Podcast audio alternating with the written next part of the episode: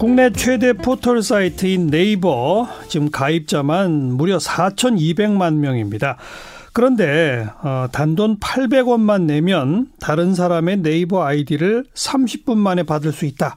이런 보도가 나왔어요. 그래서 뭐 이메일이나 클라우드 자료 같은 것, 인적사항, 각종 개인정보가 유출될 수 있다는 건데요.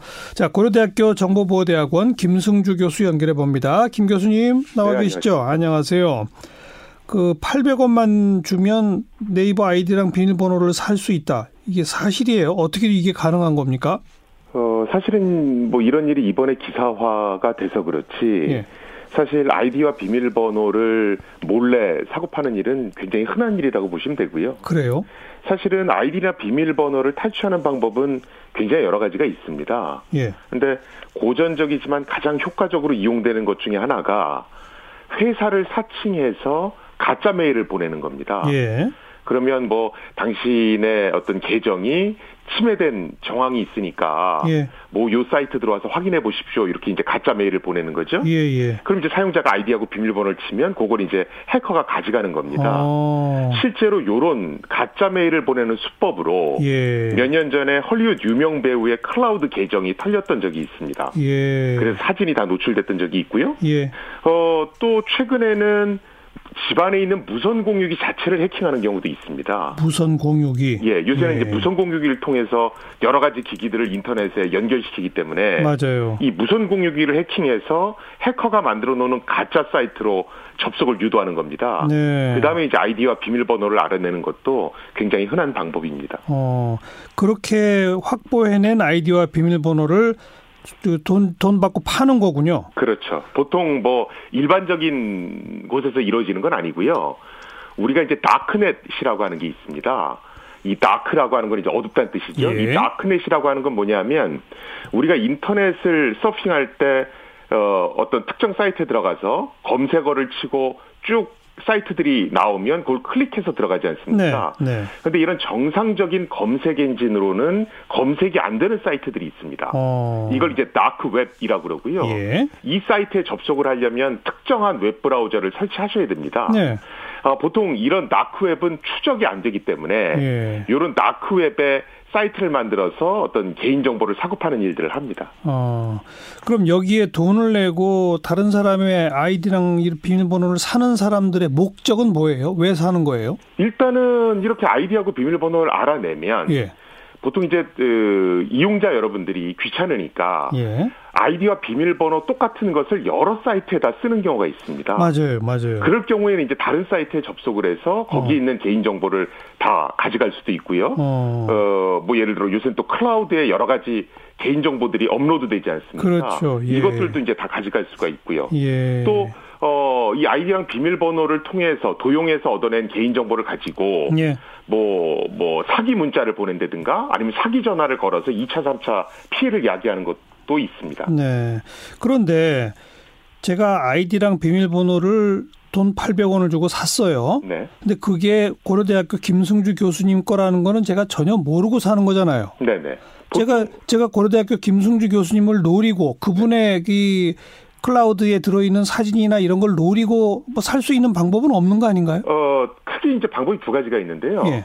어, 해커들이 사고파는 그 데이터베이스, 데이터가 예. 얼마나 잘 정제되어 있느냐에 따라서 예. 가격이 다 다릅니다. 그렇겠죠. 예를 들어서 아이디와 비번이 있고 이것이 어떤 사람의 것이다까지 다 표시되어 있으면 이건 굉장히 고가에 팔리는 거고요. 오. 이제 그런 정보 아무것도 없이 그냥 아이디하고 비밀번호만 있으면 예. 그건 상대적으로 가격이 좀 낮다라고 생각하시면 되고요. 예. 자, 그런데 그럼 일반 분들은 아이디와 비밀번호만 가지고는 그게 누구 건지를 어떻게 알고 이 차, 삼 차 피해를 야기시키지 이렇게 또 생각하시잖아요. 예. 해커들이 이제 프로그램을 만듭니다. 오. 그럼 이 프로그램에다가 어, 이제 자기가 탈취한 아이디하고 비밀번호를 이렇게 쭉 입력해 놓는 겁니다. 네. 그럼 요 프로그램이 자동으로 여러 사이트들에 접속을 하면서 음.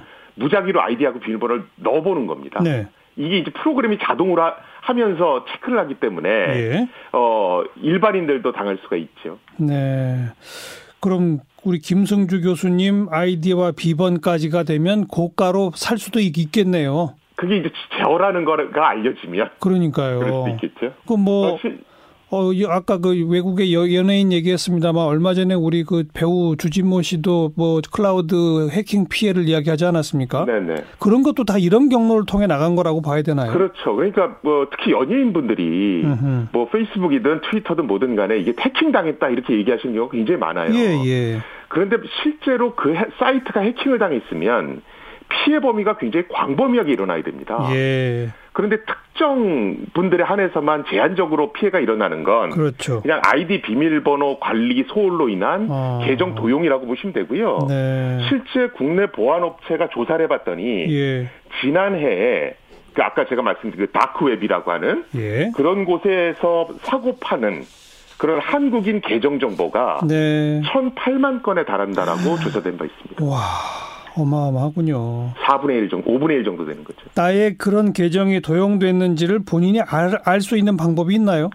어, 사실 그, 요새 뭐 국내 유명 포털 사이트들도 그렇고 외국의 유명 사이트들도 그렇고 여러 가지 안전 장치를 제공해 놓고 있습니다. 예. 예를 들면 이번에 이제 문제가 된 네이버 같은 경우에는 내 활동 기록 보기라는 게 있습니다. 어. 요거를 클릭해서 들어가시면 예. 실제로 언제 어느 나라에서 내 계정에 접속했는지가 다 나옵니다. 아, 그래요? 예, 그래서 이런 것들을 통해서 확인할 수도 있고요. 예. 이런 서비스는 사실은 다른 사이트들에서도 제공합니다. 예, 예. 또는 이중 인증이라고 그래서 네. 비밀번호 말고도 이렇게 뭐 에스엠에스 문자 메시지도 확인해야 된다든가 맞아요, 맞아요. 예. 이중 삼중의 보안 장치를 해놓을 수 있도록 전부 다 돼 있습니다. 맞아요. 근데 문제는 이제 사용자들이 가셔서 그거를 음. 온 시키셔야 됩니다. 해봐야 된다는 거죠. 네네. 음. 당장 그럼 내 활동 기록 보기를 봐가지고 내가 안 한 게 딱 나오면은 내게 내 아이디가 그 털렸구나라는 그렇죠. 걸 알게 되고 비밀번호를 바꾸면 되는 거네요. 그렇죠. 의심하셔야 되죠. 어. 그런데 그것마저도 사실은 귀찮으시면 네. 사실은 요새는 구글도 그렇고 페이스북도 그렇고 이중인증을 사용하세요라는 캠페인을 굉장히 많이 벌입니다. 예, 예. 그걸 하시는 게 사실은 굉장히 안전하긴 합니다. 그런데 한번 접속할 때마다 또 문자를 받고 뭘 또 쳐놓고 이게 참 귀찮잖아요. 더. 아 물론 그러는데 예. 내가 자, 자주 이용하는 피씨에서는 네. 그 이중인증 기능을 선택적으로 끌 수도 있거든요. 예, 그래서 생각보다 그게 그렇게 불편하진 않습니다. 알겠고요. 이렇게 내 아이디나 비번이 어, 도용됐다는 그것만으로 해당 사이트에 손해배상을 청구할 수도 없다면서요? 사실은 해당 사이트가 직접 해킹을 당했다라면 그게 아닌 거죠, 이거는. 그렇죠. 해당 사이트가 어떤 관리 소홀이 있으니까 예. 관리 소홀의 책임을 물러서 처벌할 수가 있겠으나 예. 이거는 그냥 개인이 아이디하고 비밀번호를 잘못 관리한 거거든요. 알겠습니다. 그렇기 때문에 처벌이 좀 어려울 것 같습니다. 그 아까 고전적 방법이라고 말씀하신 그 회사를 사칭해서 이메일 보내가지고 아이디랑 비번을 탈취해가는 이것도 결국은 본인의 잘못이네요. 거기에 그렇죠. 넘어간 게. 그게 뭐 이메일 아. 주소가 좀 이상하다든가 이런데 일반적으로 예. 뭐 포털 사이트나 뭐 애플이나 뭐 구글이든 예. 이메일을 통해서 무슨 계정을 바꿔라 이런 메시지는 주질 않습니다. 그런데도 속아 넘어가는 거죠. 그렇죠. 이런 범죄자를 잡기 어렵나요? 아 그게 일단은 법상으로는 처벌할 수 있는 법들은 있습니다. 예를 들어 뭐 타인의 비밀을 침해하거나 누설한다든가 예. 아니면 타인을 속여서 개인정보를 수집하면 예. 오천만 원 이하의 벌금이나 오 년 이하의 징역을 어, 내릴 수 있도록 법은 돼 있거든요. 그런데 예, 예. 문제는 일단 범인을 잡아야 되는데 그러니까요. 이 범죄자들이 다크넷, 다크웹을 통해서 거래를 하고 네. 또 돈을 직접 주고받는 게 아니라 암호화폐를 사용합니다. 비트코인 어, 같은 거요. 어허. 그러다 보니까 추적이 사실 굉장히 어려운 그런 문제는 있습니다. 주로 해외에 있어요? 이런 범인들이? 어, 뭐 해외에 있는 해커들한테 의뢰를 하기도 하고요. 어. 사실은 뭐 인터넷 연결만 돼 있으면 어디서든 이런 작업을 할 수 있기 때문에 네. 사실 잡는 게 그렇게 쉽진 않습니다. 자, 피해 방지하려면 자기 아이디와 비번을 자꾸 이렇게 좀 변경시키고 이거 이거밖에 없겠군요. 그렇죠. 그리고 아까 말씀드렸듯이 내 활동 이중 인증 기능 활동하시고 그 활용하시고요. 네. 그리고 내 활동 기록, 기록 보기를 보기. 가끔은 좀 들여다보시는 게 좋을 것 같습니다. 여기까지 고맙습니다. 네, 고맙습니다. 고려대학교 정보보호대학원 김승주 교수였습니다.